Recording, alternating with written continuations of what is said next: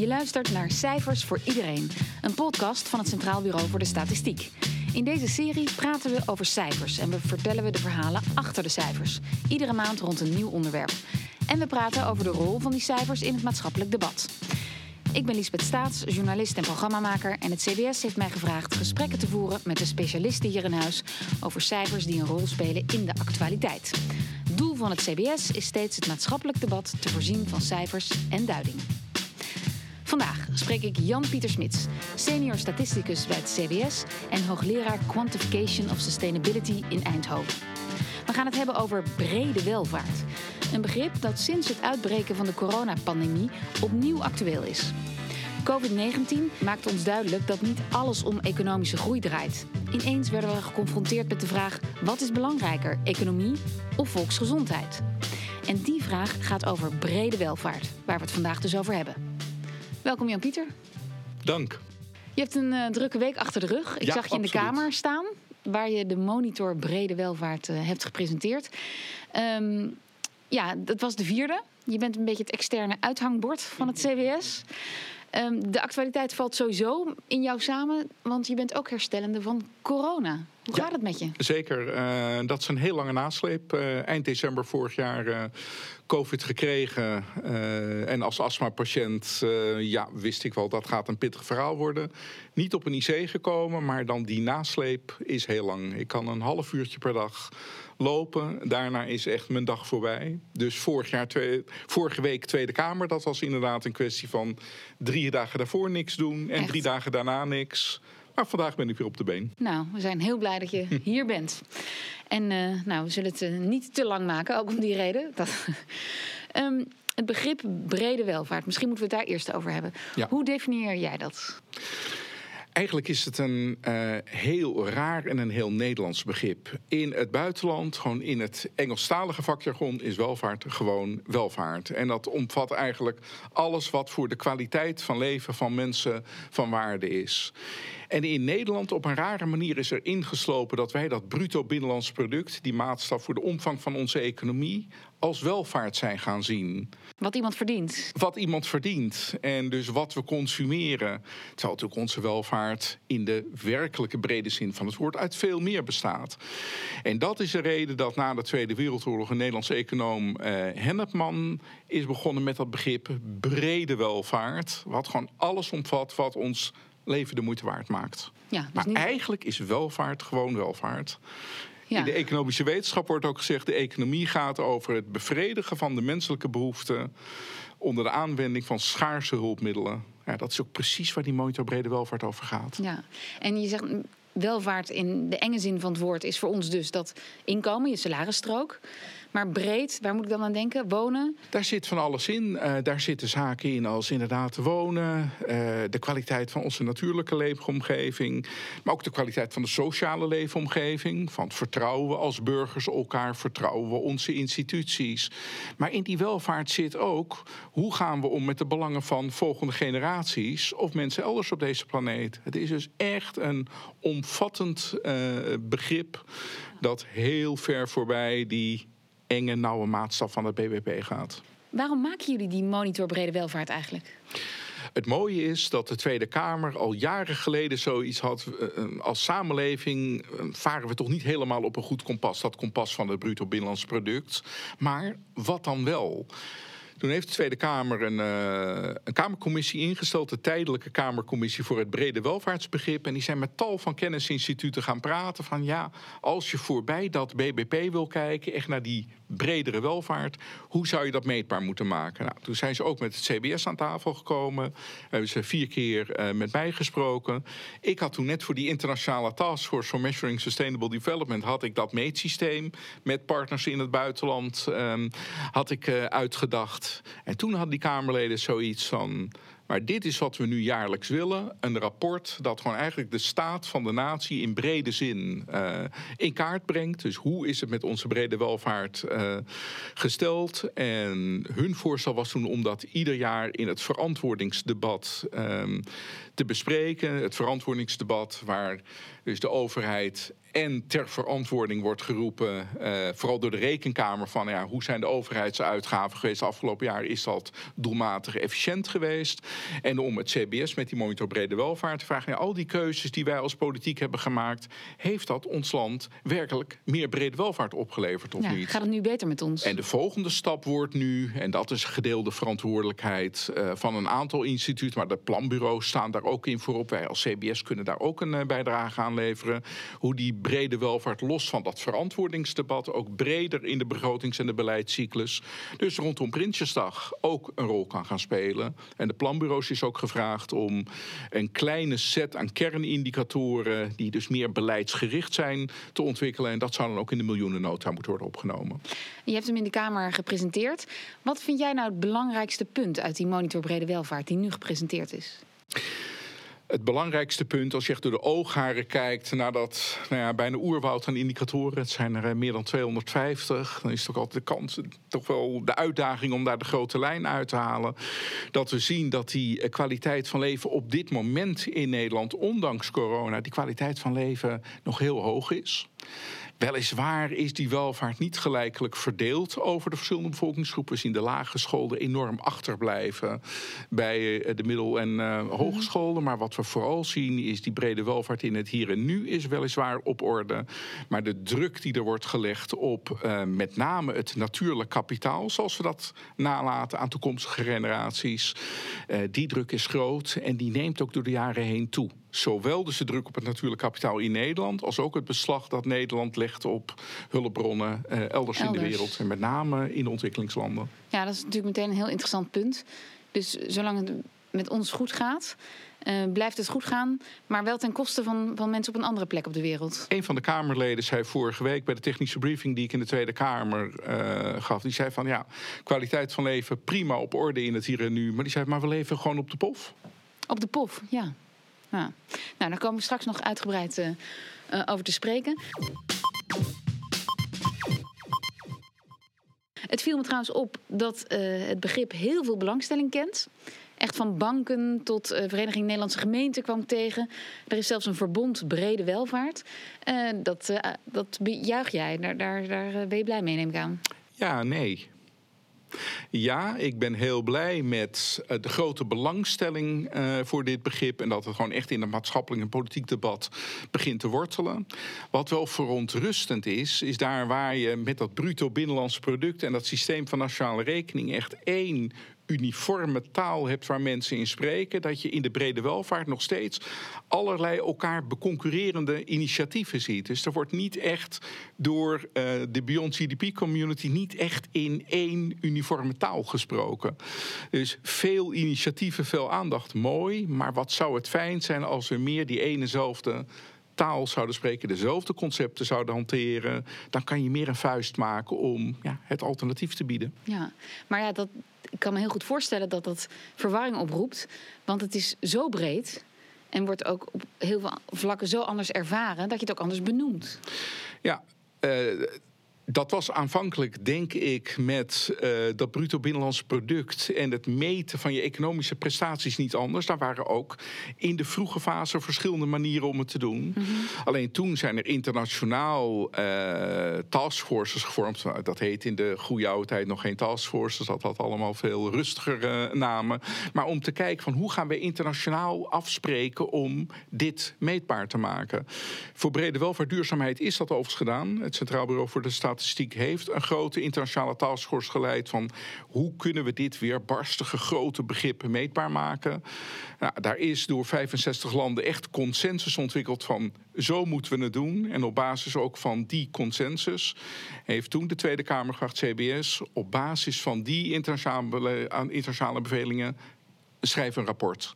En ja, mijn hoop is op een gegeven moment dat ook andere spelers in dit spel van de brede welvaart gewoon die taal gaan hanteren. En dat we niet weer allemaal dat wiel net weer op een andere manier zelf gaan uitvinden. Waar komt het begrip brede welvaart vandaan?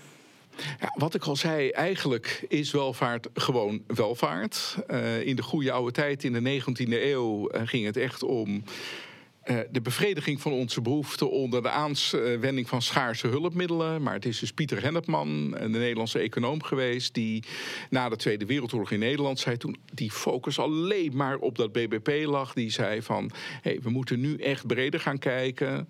En ik denk dat het in Nederland vooral door Arnold Heertje, de econoom, die dus ook al die middelbare schoolboeken heeft geschreven. Nou ja, hij heeft het op een fenomenale manier heeft hij die brede welvaart op de kaart gezet. Uh, dat het daardoor gewoon in het Nederlands taal eigen echt al de manier is geworden om voorbij de economie, voorbij het economisme te kijken. Maar en Kennedy, of althans een Kennedy. Ja. Want die heeft toch uh, geïntroduceerd dat het leven meer is dan geld verdienen. En dat, dat je je leven meet aan meer dan je salarisstrook. Ja. En Robert Kennedy was natuurlijk daarmee eind jaren 60 al echt ook een exponent van zijn tijd. Want we zien dat vanaf de jaren 60 van de vorige eeuw dat economische groeiparadigma al scheuren krijgt. Uh, je ziet hoe uh, er aandacht kwam voor hoe ongelijk, hoe scheef verdeeld uh, die welvaart was. Met name de enorme armoede in de ontwikkelingslanden begon op te vallen. Maar ook vooral de echt verontrustende druk op natuur en milieu. Dat men ook daar zoiets had, de Club van Rome rond 1970, met dat rapport waar ongeveer het eind der tijden werd aangekondigd. Dus zo eind jaren 60 bestond wel dat idee van ja, dat BBP dat meet niet wat het moet meten. Of Robert Kennedy zei eigenlijk van alles wat echt de moeite waard is, meet het niet. Nee, de kracht van een huwelijk, de schoonheid van poëzie ja, noemde exact, hij. zit er allemaal niet in. Nee, nee. nee.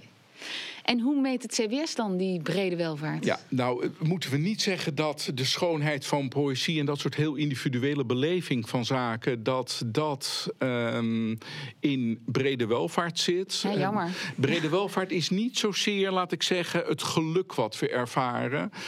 Uh, de brede welvaart probeert, uh, laat ik zeggen, in dat hier en nu, die kwaliteit van leven op dit moment, probeert te meten. Allereerst met gewoon objectieve indicatoren.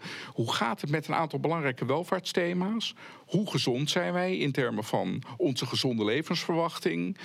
Uh, hoe staat het met de kwaliteit en de betaalbaarheid van onze woningen? Hoe staat het met de omvang van onze sociale contacten?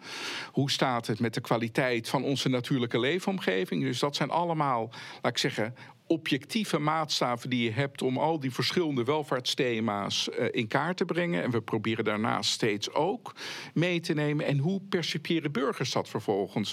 Hoe ervaren zij uh, de woning die ze hebben? Zijn ze daar tevreden mee of niet? Zijn ze tevreden met hun hoeveelheid vrije tijd? Tevreden met de hoeveelheid groen in de buurt? Dus steeds objectieve maatstaven. En daarnaast, daar waar mogelijk ook, hoe percipiëren burgers het? Ja, en um, het CBS gebruikt drie wielen. Ja. Um, dat zijn nou ja, uh, rondjes, zoals je ja. kunt voorstellen. Waar ook weer hele verschillende indicatoren in zitten. Ja. Um, wat mij opviel, is dat uh, in die monitor brede welvaart... dat jouw conclusie is, ja, ondanks corona... wij zijn eigenlijk een vrij schokbestendige samenleving. Uh, kun je dat eens toelichten met inbegrip van die drie wielen?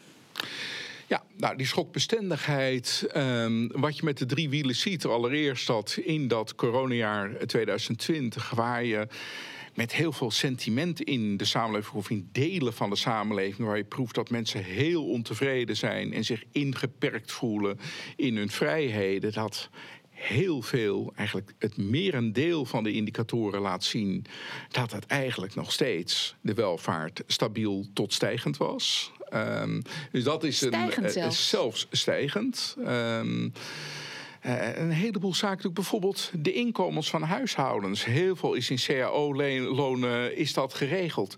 Gaat gewoon door. Wat je daarnaast ziet, en dat heeft met dat later wiel te maken. Hoeveel financiële armslag hebben wij op de lange termijn? En dan zie je dat Nederland door eerdere bezuinigingsoperaties gewoon heel erg gezonde overheidsfinanciën heeft. Waardoor de Nederlandse overheid ook in staat is geweest om een heel fors economisch en sociaal vangnet op te bouwen. Ja, al die NOE-regelingen, TOZO. Exact, ja. exact. En het is heel opvallend als het in de monitor dat je ziet dat mensen bezorgd zijn over hun baanbehoud. Maar ze zijn niet bezorgd over hun financiële toekomst. Dat duid ik zelf wel hieruit, dat er dat vertrouwen is van die overheid uiteindelijk met het gemor en gemekker dat we soms over die overheid hebben. Maar als het puntje bij paaltje komt, staat hij er wel. En we zagen dat ook terug dit jaar, dat het afgelopen jaar het vertrouwen in instituties en met name het vertrouwen in de Tweede Kamer heel sterk is toegenomen. Ja, ook dat vind ik verbazend. Want je kan de krant nog wel eens openslaan en een totaal ander beeld krijgen. Ja, ik vond het ook erg leuk in de Tweede Kamer vorige week om dit uh, rapportcijfer voor de Tweede Kamer zelf te melden. En ik zei ook tuurlijk. Uh, toeslagenaffaire. ja, je kunt daar inderdaad de toeslagenaffaire aanhalen. En uh, dat is natuurlijk iets wat tot heel veel reuring heeft gezorgd. Overigens, even Terecht, een, een zijpaadje in dit gesprek. Hoe scherp dat bij burgers leeft. Als je ziet naar alle debatten die we de afgelopen maanden ook in de Kamer in de nasleep van de toeslagenaffaire hebben gehad. Dat in ieder geval politieke partijen van wie gezien wordt dat zij toch wel, nou ja, schuldig zijn in deze toeslagenaffaire, dat die in de opiniepeilingen gewoon blijven uitlopen. Dus hoe belangrijk wordt het gevonden? Het andere verhaal is dat verhaal over dat sociale vangnet dat door de overheid wordt aangelegd. Wat denk ik voor grote groepen burgers gewoon heel direct voelbaar in hun portemonnee is geweest. En wat toch geruststelt. Ja. Veel andere landen die laat zijn ingestapt op die industriële samenleving, kun je zeggen. Die zeggen ja, het Westen gebruikt ons een beetje. Hun groei komt nou ja, dankzij ons. Ja. En onze armoede is ook te danken voor een deel aan de groei van het Westen. Eens. Eens. Um, Jan Tinbergen, een, uh, een, van de eerste, misschien wel de eerste uh, Nobelprijswinnaar economie vanuit Nederland, uh, heeft met een oud CBS, Roefie Huting, een heel mooi stuk geschreven in de jaren tachtig van de vorige eeuw. En daarin uh, kijkt hij eigenlijk door de bril van het Broentland-rapport. Dat is het rapport Our Common Future, dat uh, eind jaren 80 van de vorige eeuw is uitgekomen. Maar eigenlijk dat hele brede welvaart, duurzaamheidsdenken in de kiem ligt dat in dat rapport, is dat allemaal beschreven. En uh, Tinbergen en uh, Hutings stelden zichzelf de vraag: is het gewoon puur cijfermatig mogelijk dat wij als westerse samenleving op ons huidige groeipad blijven? Dat de ontwikkelingslanden boven het armoedeniveau worden getild. En dat dan tegelijkertijd ook nog de planetaire ecologische grenzen uh, gerespecteerd worden. En het antwoord was luid en duidelijk, in ieder geval in de huidige technologische setting. Nee, wij zullen onze inkomensgroei in, het, uh, in de westerse wereld radicaal moeten bijstellen om als het ware materiële welvaart over te hevelen naar die ontwikkelingslanden om die drie doelen, een goede kwaliteit van leven hier, ontwikkelingslanden boven de armoedegrens trekken en natuur en milieu wereldwijd behouden om die drie doelen tegelijkertijd uh, te realiseren. Dus die kritiek vanuit ontwikkelingslanden is terecht. Wij zeggen nu heel trots, wij gaan een prijskaartje hangen aan de bossen in Brazilië, in het Amazonegebied. Maar de Brazilianen zeggen natuurlijk ook van jullie hebben jullie economische groei in het Westen op roofbouw, op onze natuurlijke hulpbronnen vormgegeven. En nu moeten wij de aarde gaan redden. Ik kan me daar wel iets bij dat sentiment voorstellen. Ik denk ook dat die landen overigens zelf ook een verantwoordelijkheid hebben en aan zet zijn. Maar dat dit een uh, mondiaal probleem is, wat alleen mondiaal kan worden aangepakt. Ja, de agenda van de Sustainable Development Goals laat ook zien uh, dat er in ieder geval vanuit de VN pogingen worden gedaan om deze weerbarstige problematiek mondiaal aan te pakken. En daarbij is wel solidariteit over en weer uh, heel belangrijk. Nou ja, voor deze podcast zetten wij net gedrieën uh, onze telefoons uit. Die mobiele telefoons hadden wij natuurlijk ook niet ge nee. gehad als dat niet ten koste ging van de economie en zelfs van jonge mensen in ontwikkelingslanden. Als je nu ziet uh, voor heel veel uh, producten die we in ons dagelijks leven gebruiken, als je die componenten die van over de hele wereld komen om een bepaald product in elkaar te zetten, alleen het verslepen van al die bestanddelen over de hele aardbol heen, gewoon het verslepen van al die componenten, metalen, uh, dat is al 20%, is al 20 van de broeikasgasuitstoot. Alleen al het verslepen van componenten. En dan is het, laat ik zeggen, economische specialisatie vanuit die bril gezien, is het een droom dat je ieder, uh, iedere component uit het goedkoopste land kan halen. Ecologisch gezien is het een ramp. Je bent ook historicus, niet alleen statisticus. En je hebt met andere hoogleraren een boek geschreven met de titel De kwetsbare welvaart ja. van Nederland. Waarom kwetsbaar? Ik hoor je net een verhaal houden over toch een stevige, brede welvaart. Zeker een stevige brede welvaart. En wat we in dat boek met name zien, en dat is zo jammer in een podcast, dat we niet even dat ene grafiekje kunnen laten zien. Oh, maar dat kan je vast goed Maar vertellen. ik kan het Ja. wel vertellen. Dat is, we hebben echt over de lange termijn gekeken. Vanaf, eh, laat ik zeggen, rond 1850 tot 1960 zie je dat het eh, bruto binnenlands product per hoofd van de bevolking en de brede welvaartsindex die we daar presenteren, dat die min of meer gelijk oplopen. Dus En hoe, dan- hoe beter het met de brede welvaart Hoe- gaat, nou, de- nou ja, je- het aantal eh, of guldens toen op je bankrekening. Nou, je zou kunnen zeggen dat gewoon iedere eenheid BBP-groei gaf ook meer brede welvaart. En vanaf 1960 zien we dat BBP per hoofd van de bevolking blijft doorgroeien, maar die brede welvaart gaat afvlakken. Dus we zien dat steeds meer economische groei steeds minder extra brede welvaart gaat opleveren. Het gaat spannen en het is met name door de milieudruk dat ehm, de kwaliteit van natuur en milieu zo onder druk staat. En dat wij dus onderhand ook zoveel geld moeten gaan uitgeven om al die milieuschade op te ruimen, om aan het Parijsakkoord voor broeikasgasuitstoot te voldoen, dat er zoveel aan moet worden uitgegeven. Ja, die BBP-groei is gewoon bezig geweest zichzelf uit te hollen. Maar dan zou je dus eigenlijk zeggen dat rond 1900, waar het BBP gelijk loopt met de brede welvaart, dat we toen eigenlijk beter hadden dan nu, nu het zo uit elkaar is gelopen na Kijk, 1960. Qua materiële welvaart staan we er natuurlijk nu echt beter voor dan in 1900. Je had in 1900 in de grote steden bijvoorbeeld nog echt krottenwoningen. Mensen die onder omstandigheden leefden die onhoudbaar waren. Maar wat we wel rond 1900 zien, is dat er een volstrekt circulaire economie was. Er waren geen afvalstromen, uitstoot van ik weet niet wat. Al die kringlopen die onder invloed van de globalisering zijn opengebroken. En al die kringlopen die we nu weer proberen te sluiten, omdat wij nu zeggen: ja, circulaire economie als het toverwoord om naar die circulaire samenleving van 2050 te gaan. Die circulaire economie die hadden wij rond 1900 gewoon. Alleen onder invloed van de vooruitgang tussen de grootst mogelijke aanhalingstekens, is die circulaire economie een lineaire economie geworden met stuitende hoeveelheden afval eh, en Maar- emissies. Toen, je zegt vanuit, eh, vanaf 1960 gaat de curve van het eh, BBP omhoog, dat Ja, stijgt. en dus de het- brede welvaart gaat afvlakken. Ja. En, en hoe, hoe kan het dat eh, we nu pas weer oog hebben gekregen voor die brede welvaart? Dat we eerst genoegen namen met zo'n stijgend BBP?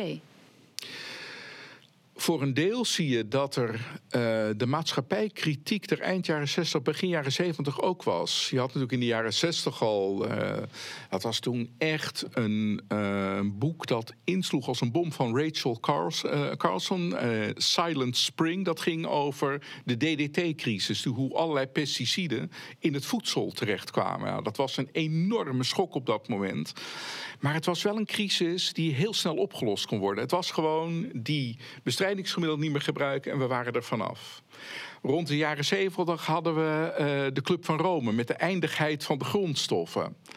Het bleek dat die Club van Rome toch allerlei technologische vooruitgang wat had onderschat. Dus ook die soep werd niet zo heet gegeten. Met andere woorden, lange tijd konden we toch nog zeggen... ah, die BBP-groei in grote lijnen is zo gek nog niet. Het is pas echt met dat thema van klimaatverandering... En nu we goede cijfers hebben over mondiaal de biodiversiteitsverlies, hoe de soortenrijkdom van planten en dieren, hoe dat verontrustend eh, achteruit gaat. Met gewoon het gevaar dat hele gaten in ecosystemen gaan vallen. Dat heeft wel de geesten wakker gemaakt van dit gaat zo niet langer. En los van de druk, eh, laat ik zeggen, op de ecologie ook in grote delen van de wereld, dat de maatschappelijke ongelijkheid zo groot wordt. Ehm, dat ook daar gevreesd wordt dat de economische groei door die maatschappelijke ongelijkheid gewoon als het ware van binnenuit wordt uitgehold. En je bent net in de Kamer geweest.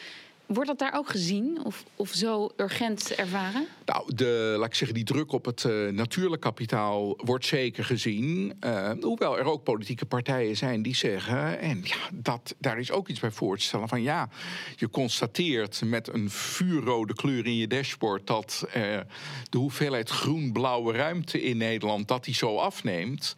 Maar ja, Groen-blauw, dat, dat is dat dan is eigenlijk is dat, is dat min of meer alles aan natuurgebieden, eh, behalve dan de reguliere landbouw. Die, die zit niet in dat cijfer, Nee, maar gewoon water echt wat. en natuur. Ja. Uh, en dat neemt per hoofd van de bevolking fors af. En ja, dat is erg, komma, maar, zeggen sommige partijen... ja, er is ook woningnood en we moeten toch huizen bouwen. Met andere woorden, een probleem wordt wel gezien... maar welke keuze maak je vervolgens? Hoe weeg je het belang van meer natuurgebieden tegenover het hebben van voldoende betaalbare huizen voor mensen. En dat zijn natuurlijk uh, de politieke keuzes die gemaakt moeten worden. En ik denk dat het belangrijk is dat wij als CBS de keuzes waar we voor staan en de dilemma's dat we die met koele cijfers zo goed mogelijk rapporteren. En dat het dan aan de politiek is om uiteindelijk de, eh, de heel moeilijke keuzes te maken. Maar dat is er één, die druk op natuur en milieu uh, die gezien wordt met alle dilemma's daaromheen.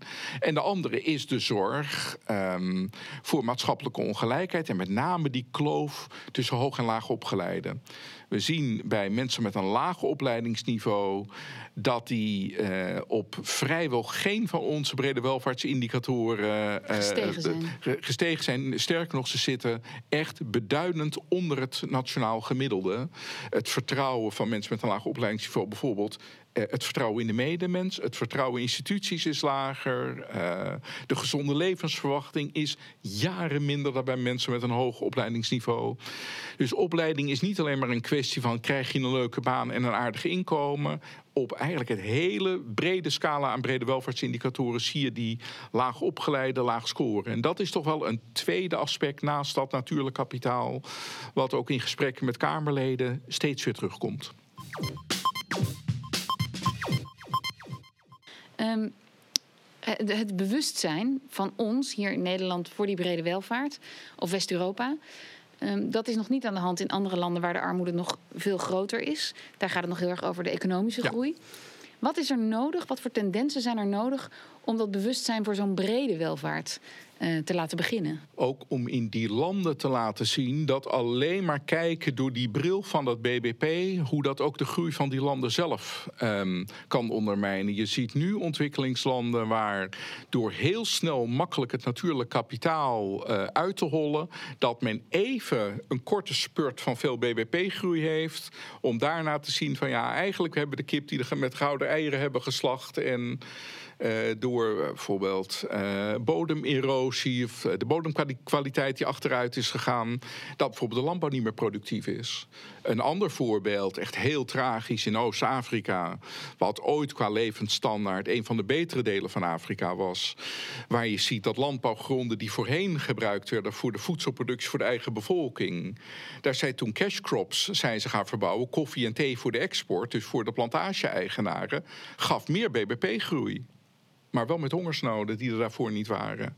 En dat zijn dus dan wel afwegingen van ja, natuurlijk, er is een bepaalde mate van groei nodig om die landen op een materieel beter niveau te trekken. Maar het is niet automatisch zo dat BBP-groei goed voor de bevolking is. Je zal dus altijd de BBP-groei moeten leggen naast je brede welvaartsindicatoren om te zien van is dit een groei die echt voor de common good is, zoals het genoemd wordt, die gewoon de samenleving in de brede zin ten dienste komt. Als ik jou veel te kort samenvat, dan gaat het in het hier en nu met ons dus goed. Is er druk op de situatie voor de generaties na ons en voor de mensen elders op de wereld? Ja. Maar eigenlijk is dat een soort oldschool oproep voor internationale solidariteit. Ja. Dat Absoluut. is het ook. Kijk, uh, Zou je zo dat het boek ja. Monitor Brede Welvaart ook kunnen noemen? Nou, sterker nog. Um, kijk, wij als CBS proberen natuurlijk in onze nieuwsuitingen um, niet te heigerig te zijn in hoe we dingen samenvatten. Maar NRC Handelsblad heeft destijds de eerste Monitor Brede Welvaart echt prachtig in een kop samengevat. Brede welvaart in Nederland in het hier en nu prima op orde. Maar we leven op de pof en ten koste van de allerarmsten in de wereld. Zij hadden die samenvatting. En ik denk als je nu kijkt naar zaken als klimaatverandering, internationale biodiversiteitsverliezen, dat echt het tussen de oren van mensen moet komen. Dat wij weliswaar onszelf kunnen opsplitsen in landjes, maar het is toch die enezelfde aarde die ons is toevertrouwd, die we gezamenlijk goed moeten beheren. En het grote probleem is dat we niet de institutionele structuren hebben waarin we gewoon op een goede manier de samenwerking zoeken om voor die ene aarde die van ons allen is, om daar goed voor te zorgen. En als we dan toch nog even naar Nederland kijken. Als die brede welvaart zo belangrijk is, wat zouden we dan hier in ons land moeten verankeren om, dat, om te garanderen dat al die indicatoren gezien worden? Mij werd uh, vorige week ook weer uh, door de Tweede Kamerleden gevraagd van uh, ook wat kunnen jullie als CBS doen met deze monitoring om dit allemaal beter te agenderen. Uh, dat zijn momenten dat ik vrij stevig de bal uh, terugkaats. Van wij kunnen pas scherp monitoren als jullie als politiek heel hard beleidsdoelen stellen. En ik heb als voorbeeld gegeven Nieuw-Zeeland. Nieuw-Zeeland kijkt ook naar die brede welvaart hier en nu, later en elders. Dus net als wij als CBS doen, doet het Nieuw-Zeelandse statistiekbureau dat ook. Daar echter heeft de politiek ook op uh, zes of zeven terreinen echt ambitieuze beleidsdoelen gesteld. En dus het statistiekbureau monitort jaarlijks van... zijn we op weg naar de doelen of zakken we weg? Zakken ze weg, dan is er een deel van het overheidsbudget... wat gereserveerd wordt om te investeren om die doelen alsnog te halen. En wat voor doelen zijn dat dan? Uh, dat zijn bijvoorbeeld, uh, daar zijn het doelen uh, met het oog op de maatschappelijke ongelijkheid... om bijvoorbeeld de achterstelling van de Maori-bevolking... de oorspronkelijke bevolking van Nieuw-Zeeland, om hen te helpen. Maar daar zijn ook bijvoorbeeld de doelen voor wat betreft broeikasgasuitstoot. Dus de, die internationale verantwoordelijkheid die ze hebben. En wat ik tegen de Kamerleden heb gezegd, want er is mondiaal een prachtig traject afgesproken van die Sustainable Development Goals. Maar in Nederland missen we een betekenisvolle doorvertaling van die agenda naar de Nederlandse beleidscontext. Doe dat. Stel de doelen. En ja, hoe mooi zou het zijn als je ook een deel van je overheidsbudget gaat reserveren om die doelen dichterbij te brengen. En kun je, kun je één zo'n doel formuleren? Uh, zo'n doel uh, formuleren. Uh, Ze luisteren namelijk allemaal, die Kamerleden. Je kan bijvoorbeeld uh, de principeafspraak maken dat uh, de soortenrijkdom, de biodiversiteit in Nederland, gewoon niet meer mag afnemen. Uh, zoals je natuurlijk ook internationaal afspraken hebt hoeveel broeikasgasuitstoot nog acceptabel is.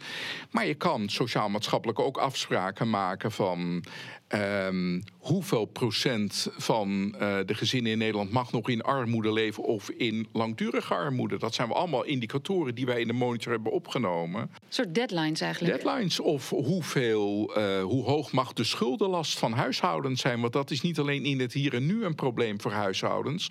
Een hoge schuldenlast op dit moment werpt ook een enorme schaduw naar de komende jaren toe. Dus dat zijn allemaal zaken. En laatste, uh, die waar ik zelf van schrok, die was mij nooit eerder zo opgevallen in het dashboard voor het uh, SCG over onderwijs. Nou, indicatoren die allemaal netjes in het groen staan. Maar kijk ik in de Europese ranglijst, dan zie ik opeens dat de leesvaardigheid van de gemiddelde Nederlander echt, nou ja, in het gemiddelde, zelfs het, het onderste deel van uh, het gemiddelde op de Europese ranglijst staat. En dan denk ik, ja, voor het burgerschap van mensen, om goed in een samenleving te kunnen participeren, als je gewoon ziet dat jaar na jaar die Dat leesvaardigheid afneemt, ja. zo afneemt, Dat is een risico. dat is heel risicovol. En daar kun je uh, targets zetten. Het is wel riskant. Het is bekend van Tony Blair. In zijn eerste regeerperiode had hij iets van 120 uh, targets gesteld. Heel ambitieus van wat hij wilde halen. Maar ja, het moment dat hij zag, ik ga mijn targets niet halen... werden die targets natuurlijk langzamerhand, werd dat lijstje minder. Hij is er met iets van 12 geëindigd. Maar oké, okay, misschien moeten we dan beginnen met 10 of 12. Ja, precies. En dan doorgroeien ja. naar 120. Ja. Maar is dit ook in het kort, zou dat jouw boodschap zijn voor het nieuwe kabinet wat er aan zit te komen? Zou echt zijn, die prachtige mondiale agenda die er ligt, ga die doorvertalen naar de Nederlandse context. Prioriteer daarin, stel doelen en stel budget beschikbaar. Ja. Dankjewel, Jan-Pieter. Graag voor gedaan. dit gesprek. Dit was Cijfers voor Iedereen, de podcast van het Centraal Bureau voor de Statistiek. Iedere maand een podcast, dus volgende maand een nieuwe.